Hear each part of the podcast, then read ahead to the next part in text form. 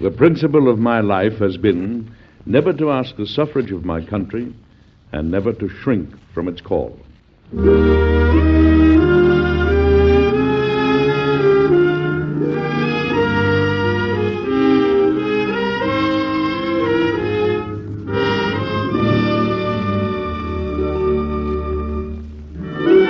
Mr. President, starring Edward Arnold and written by Gene Holloway.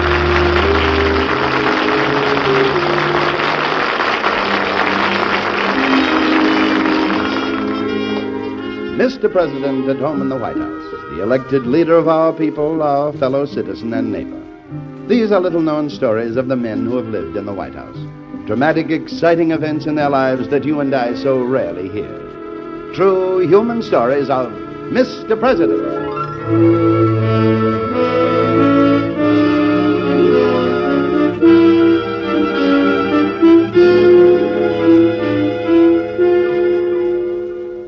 Number of people have asked us where we find the interesting stories dramatized for you on Mr. President. Well, these stories aren't found by any means. They're dug for by a staff of research experts and then traced. Often a story starts with a provocative sentence or two. One of our stories about Grover Cleveland remained an unsolved mystery until an obituary notice in a Paris newspaper put the pieces together. Another story came right out of the Navy records eyewitness accounts of a mutiny caused by the son of a former Secretary of War. And President Tyler had a difficult time straightening this one out. Incidentally, do you know that the Mr. President scripts are sent to schools for their use in more than a 100 cities? Yes, our youngsters are getting a new and authentic slant on history. And now, listen to Mr. President and see if you can name the president upon whom this episode is based.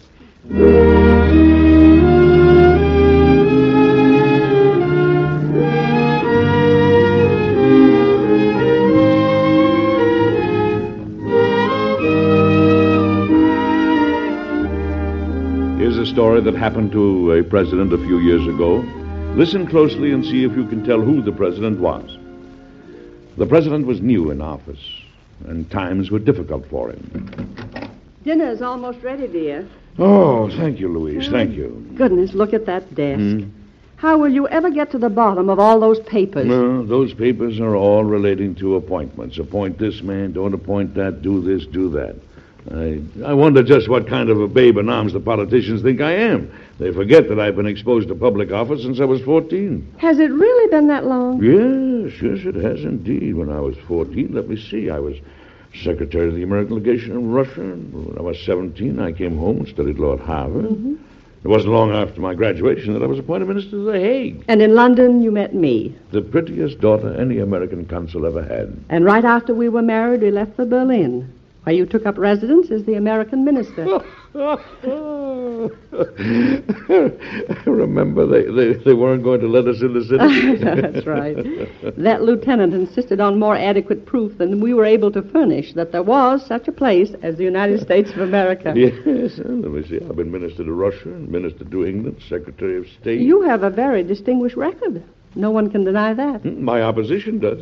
Do you know what the opposition is saying about me right now? They're saying that Henry Clay and I bartered to win this election for me. They're saying that I, I told Clay if he'd swing his votes my way, I'd give him the appointment of Secretary of State. I see. Is Mr. Clay going to be the Secretary of State? I have every intention of asking him. Do you think that's wise under the circumstances? Hmm, He's the best man in the country for the job. I'm not letting my own party run my appointments. And if I'm not letting them run them, I'm certainly not letting the opposition run them. Well, of course, you know what's best, dear. It just seems to me, though, that you're playing right into their hands. Clay is the best man for the job, and he's going to have the job no matter what anyone says about me. Dear, you look tired. Ah, I am a little tired. I'm going to get up at five in the morning and take a swim in the Potomac. That'll freshen me. I need to wash some of the cobwebs out of my brain. Do you think it's safe to swim like that when there's no one around? That river has some dangerous currents. Oh, nonsense. I know that river like a book. Nothing's going to happen to me in the Potomac that I can't control.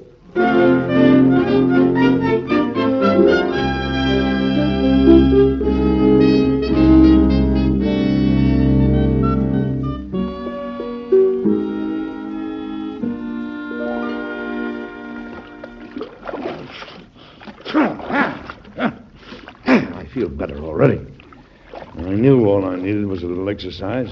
Now, let me see, where are my clothes? Oh, good heavens, they're gone.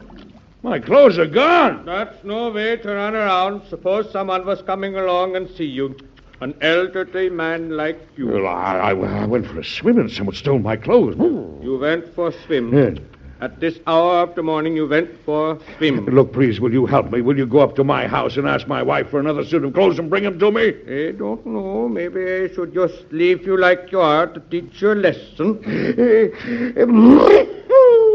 Swimming at this hour. Don't you know any better? Will you please go to the White House and get me a suit of clothes? The White House? Do you work at the White House? Yes, I do. I am the President of the United States. I didn't vote for you. Oh, all right, all right. You didn't vote for me.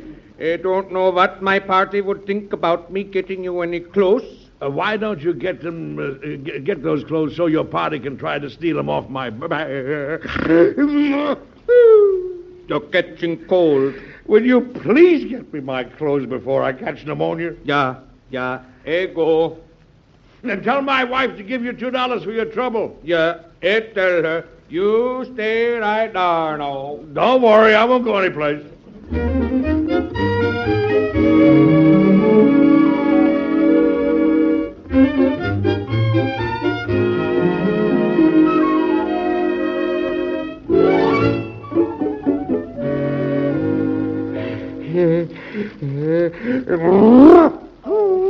Mr. President, I don't know what I'm going to do with you. It's a wonder you're alive at all after being exposed that long. Uh. Now, don't you move away from that fire, and you keep sipping that hot lemonade. Yes, ma'am, yes, ma'am. I gave the man the five dollars you told him to ask for. What are you laughing at? I told him to ask you for two dollars. Why, he asked for five. well, I knew he'd ask for five if I told him two. If I told him five, he would have asked for at least seven. Well, how do you know? I know his party. He's descended from a scrupulously honest race, but he has fallen into bad political hands. Well, you know, he looked at me very strangely. I think he'd been told I had two heads or something equally fascinating. Come in. Good morning, Mr. President. Louise? Oh, good morning, Henry. Well, I'll leave you two alone, but mind you, he's not to move away from that fire. What's he been doing? Oh, he's been swimming in the Potomac again at five o'clock in the morning. Oh, no. Uh, sit down, Henry. I, uh, I've been going over my lists of people for officers. Uh, uh, look them over. Secretary of State, Henry Clay. Mr. President, you're paying me a very great honor, but under the circumstances, I'm not sure I should accept. Uh, because of what people are saying? Yes, of course. Well, let people say what they want. You and I know the truth. You think that I'm going to lose the services of one of the best men in the country because of the lies and slander of a lot of malicious fools who don't know what they're talking about? There is such a thing as discretion, Mr. President. Oh, discretion be hanged. I'm not a coward, and I don't think you are. I ask you to please accept this office because I need you. The country needs you. What do you say?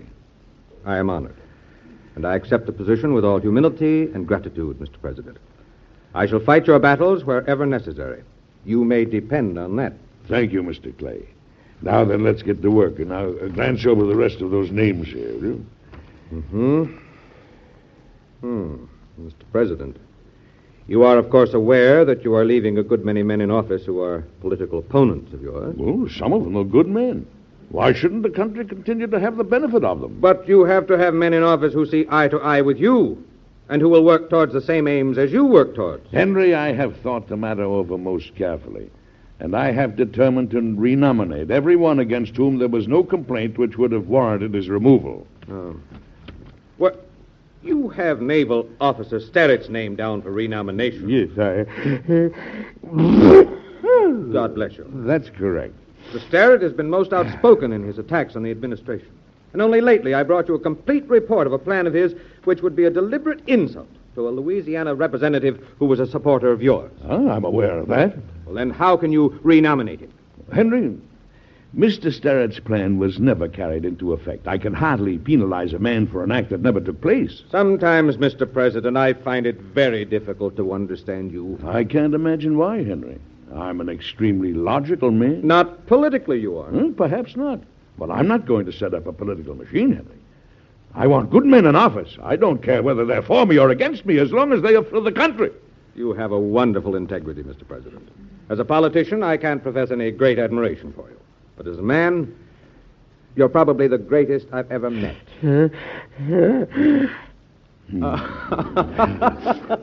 even if you do go swimming in the Potomac at five in the morning. Well, there's one thing, Henry. I'm not going to be a popular president. Why do you say that? Because I'm going out against some very powerful forces in this country. What do you mean, Mr. President? Henry, I don't believe one man has the right to enslave another man. I don't believe he has the right to do it any place in the world. And above all, I don't believe he has the right to do it in this country. You're right. You aren't going to be a popular president. It isn't going to be easy to put an end to slavery in this country. It's going to take a long time. But someone has to fire the first gun, and I'm going to do it. What are you going to do? Well, we have received an invitation to send delegates to represent the United States at the Congress of Panama. I propose to send delegates. Now, if the Senate finds the mission undesirable, they can refuse to confirm the delegates I propose. And I think they will. I don't see why they should. Watch and see, Henry. Watch and see.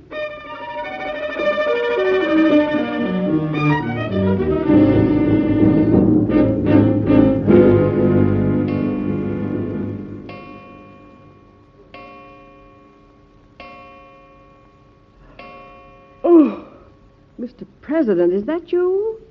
What on earth are you doing up at this hour? Mm, oh, I'm going for a swim. A swim with that cold? A swim will wash the cold out of me. Now, don't you worry, my dear. I've got some thinking to do, and the Potomac is just the place for it. Well, for heaven's sakes, this time put your clothes where no one can steal them. And don't stay in too long. And be careful. Yes, dear. Yes, my dear. Now, you go right back to sleep. I won't be long.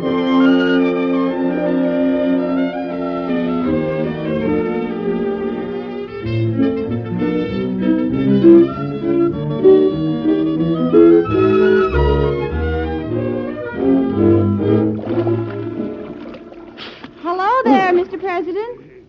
Oh, no, no, now, now, see here, young lady. You, you, you'll have to go away. I, I came down here to swim. I know. That's why I'm here. Why you're here? I've been trying to interview you for days, but no one will let me in the White House.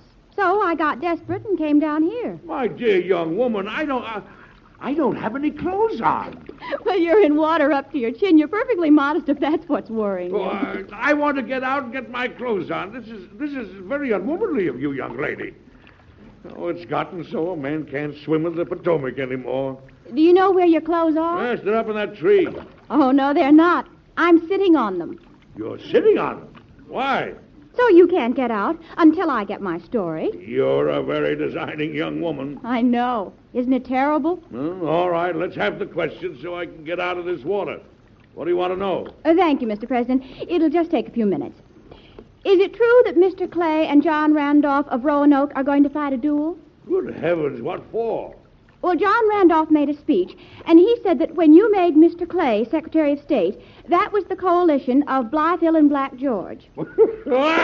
he did. Oh, oh, are you all right? I am at the moment. but I don't know how long I will be. Tell me, can you swim? Why, no, no, I can't. Well, then hurry up and let me get out of here, will you? Then you don't know if it's true about the duel? This is the first I heard of it. Well, Mr. Clay said Mr. Randolph was a fork-tongued liar, and he challenged him to a duel.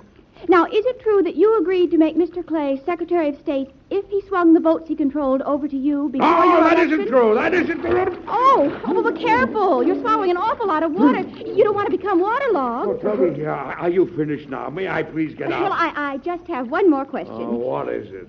Is it true that the Senate is opposing you in sending delegates to the Congress of Panama because the South American states have freed all slaves and they're afraid of an abolition movement in this country? That is my opinion as to why they are refusing to let me send delegates. However, that is not the reason they give. Senate can be very devious, can't it? Yes, and so can the female sex. As you must be very well aware, young lady. I have been most patient, and I'm freezing, and while I've always been a very modest man, if you don't leave, self-preservation warns me that I'm going to have to come out now. Oh, well, I'm leaving. Thanks for the interview, Mr. President. All right, I'm coming. Oh, goodbye, Mr. President. Goodbye. Oh, heavens above. I... I'm going to the more trouble down here. I've gotta get dressed and look into this clay affair now.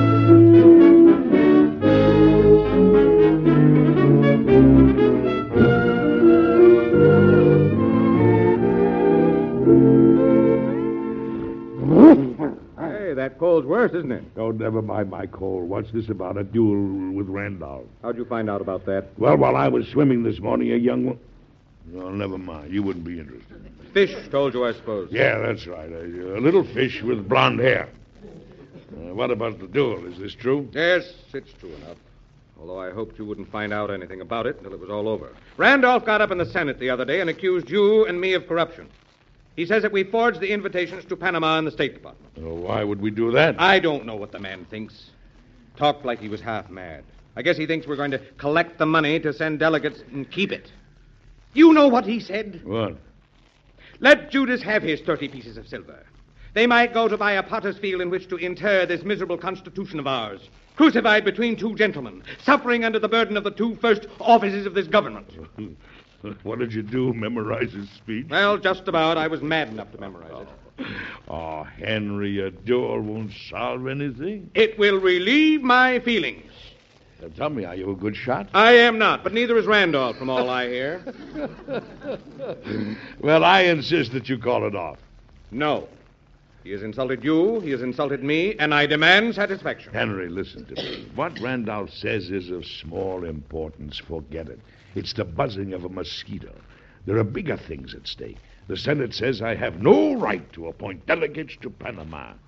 They say I am transcending my rights. Oh, it's only an excuse. You know that. The Southern senators are behind the move. They're afraid. Yes, they're they're afraid. They know why I want delegates to that Congress. The first small move against slavery. Our delegates will sit side by side with delegates from country where slavery has been outlawed. And two of the questions to be considered will be the recognition of the Republic of Haiti and the abolition of slave trade.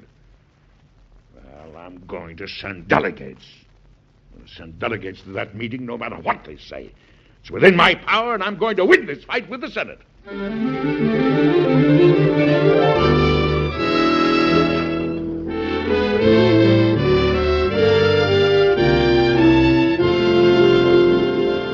Just a moment, we'll come back to Edward Arnold and Mr. President.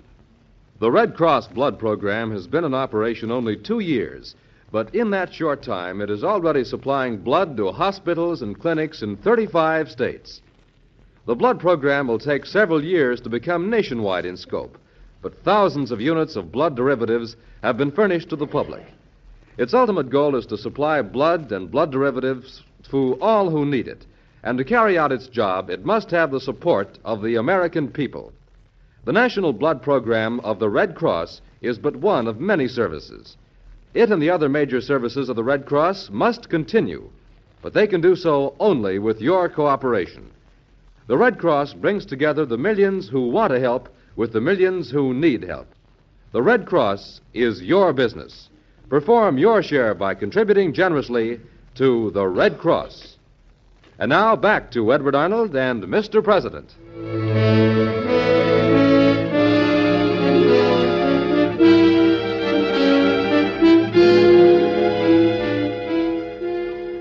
Well, have you guessed who the president was when all this happened? It really did happen, you know, so listen closely. A long, bitter fight went on among the senators, in the Senate chambers and out. I say, gentlemen, the president has no right to send delegates to the Panama Congress. I take issue with that, Senator. The President has the right to send envoys any place he wishes with the approval of the Senate. The Senate has the right to turn a mission down if it doesn't think the mission is desirable. Yes, by not confirming the appointment. Well, you can rest assured those appointments are not going to be confirmed, Mr. Webster. On what grounds, Senator? On the grounds that the mission is undesirable. And why is the mission undesirable, You know very well why the mission is undesirable. Yes, I know. But I wanted to hear you say it. The issue isn't whether the President has the right to appoint envoys at all, is it? It's whether the Senate will permit an American envoy to attend a convention where the abolition of slavery will be discussed. That could be dangerous. It could even be dangerous enough to shake the foundations of the South. Couldn't it, Senator? Couldn't it, Senator? The envoys will not be approved, Mr. Webster. While the gentlemen of the Senate were debating with other gentlemen in and out of the Senate, Mr. Clay and Mr. Randolph were preparing for their duel. They met across the Potomac from Georgetown on a Saturday in April at half past four. They chose their weapons, and stood back to back. Then the referee asked them if they were ready, and they replied. Ready? Ready? Each man paced off his distance, turns, and Are you hurt, Henry? No, I'm fine, John. How about you? Uh, perfectly all right, thank you. Shall we try again? Just a moment. I'm not quite ready. Take your time, old fellow. Thanks. Very well. I'm ready. I am firing in the air, Henry. Did I hit you, John? After what you just did, I would not intentionally harm you for anything in the world. No, the, the bullet went through my clothing, that's all. You owe me a coat, Henry. Well, I'm glad that's all. Well, Mr. Randolph, you feel that your honor has been satisfied? Quite satisfied. You, Mr. Clay? Completely satisfied. Then we may adjourn. I'm sorry if I offended you the other day, Henry. Let's not say another word about it, John. It's over. yes, and while the senators were debating and Randolph and Clay were fighting that duel, what do you think the president was doing? Well, he was returning to his home from. Yes, that's right, from a swim in the Potomac. Is that you, dear? yes, it's me. It's Well, me. I've been waiting for you to come. Mr. Uh, Webster's waiting to see you. My goodness. What on earth has happened to you? I'm all wet. Yes, I see you are. Did you go swimming with your clothes on? No, but I had them too close to the bank, and I slipped while I was putting them on. I fell in. I lost one shoe. I've no no idea where it is now. It's probably at the bottom of the Potomac. How do you ever expect to get over that cold? Oh, I wouldn't want to get over it now, Louise. I've gotten used to it. I don't think I'd feel right with her. Uh, you hurry along and get those wet things off, and I'll tell Mr. Webster that you'll be down in a minute. Thank you.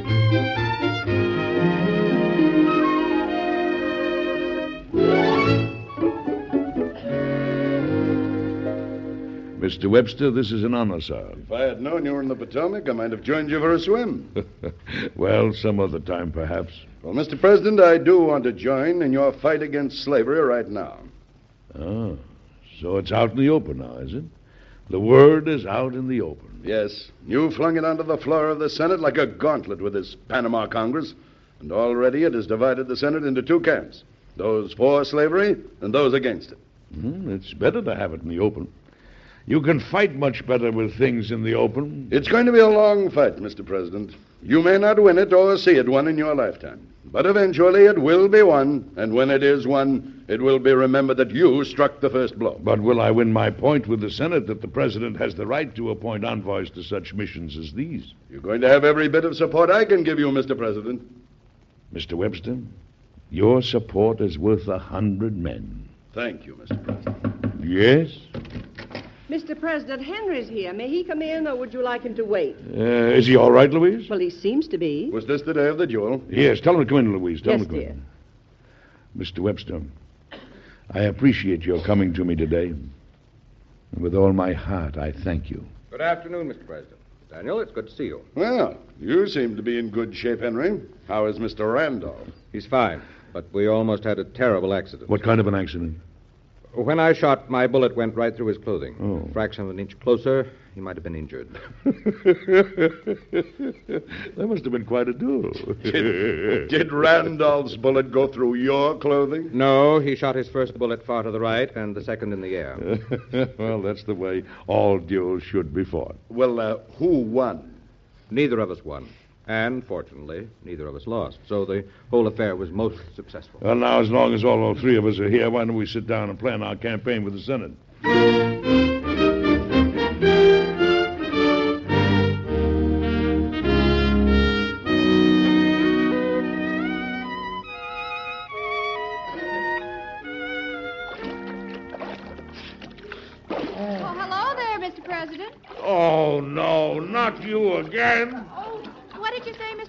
Said go away. Go, go away. Oh, oh, you shouldn't splash around so when you're swimming. You should use a long, steady stroke. I'm not interested in a swimming lesson. Do you mind if I sit down and talk to you while you swim? I most certainly do.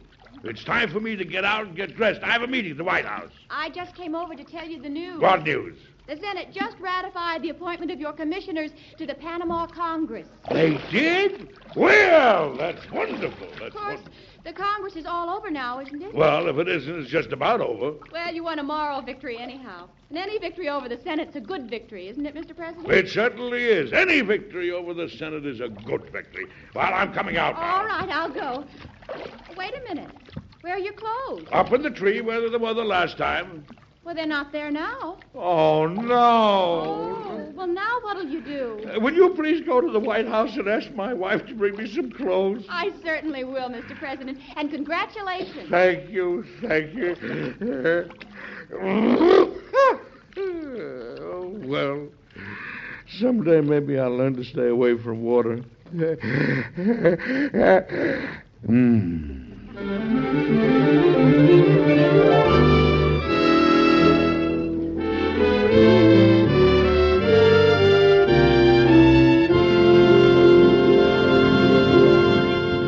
You've probably figured out by now who the president was when all that happened. It really did happen, you know, and you'll have the answer in just a moment. You'll be first with the facts when you hear Drew Pearson, one of your favorite Sunday night shows over these same ABC stations. Yes, Drew Pearson's the commentator who often beats the headlines when he predicts things to come in the news each week.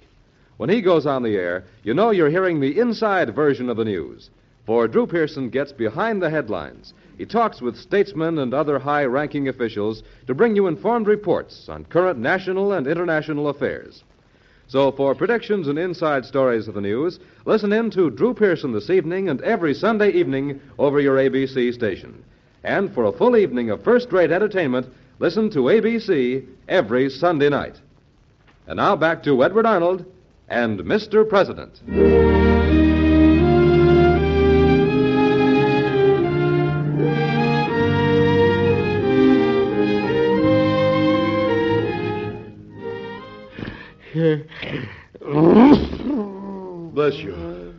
Thank you. Excuse me, Daniel Henry. Oh, that's all right, Miss. It's. Bless you, Mr. Webster. Eh? And bless you, Henry. Do you suppose we could all sneeze in unison? How are the hot lemonades? Anyone want another one? Oh, thank you. Aren't you ashamed of yourself, mm-hmm. John, giving Henry and Daniel colds? Oh, uh, bless, Bless you, my dear. thank you. Well, let's get on with this problem. Now, if the Jackson supporters think they could use a point like this against. Well, I can see I'm not needed around here. I think I'll go down and make up a bunch of mustard plasters. You know, it isn't as easy a life as a lot of people seem to think it is, being Mrs. John Quincy Adams.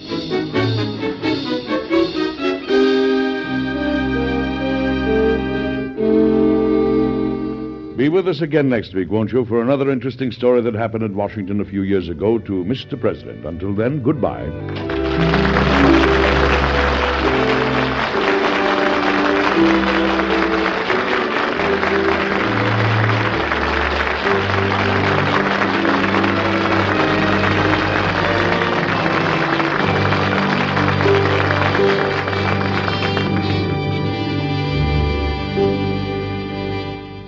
Program is produced and directed by Dick Woollen. Edward Arnold can currently be seen in the Paramount picture Dear Wife. Mr. President was created by Robert G. Jennings. Our thanks to Radio and Television Life magazine for selecting Gene Holloway, the author of this program, as the year's outstanding radio writer. Today's story was based on incidents in the life of President John Quincy Adams. Be sure to listen again next week when the American Broadcasting Company and its affiliated stations bring you Edward Arnold with another interesting and factual story of Mr. President. This is ABC, the American Broadcasting Company.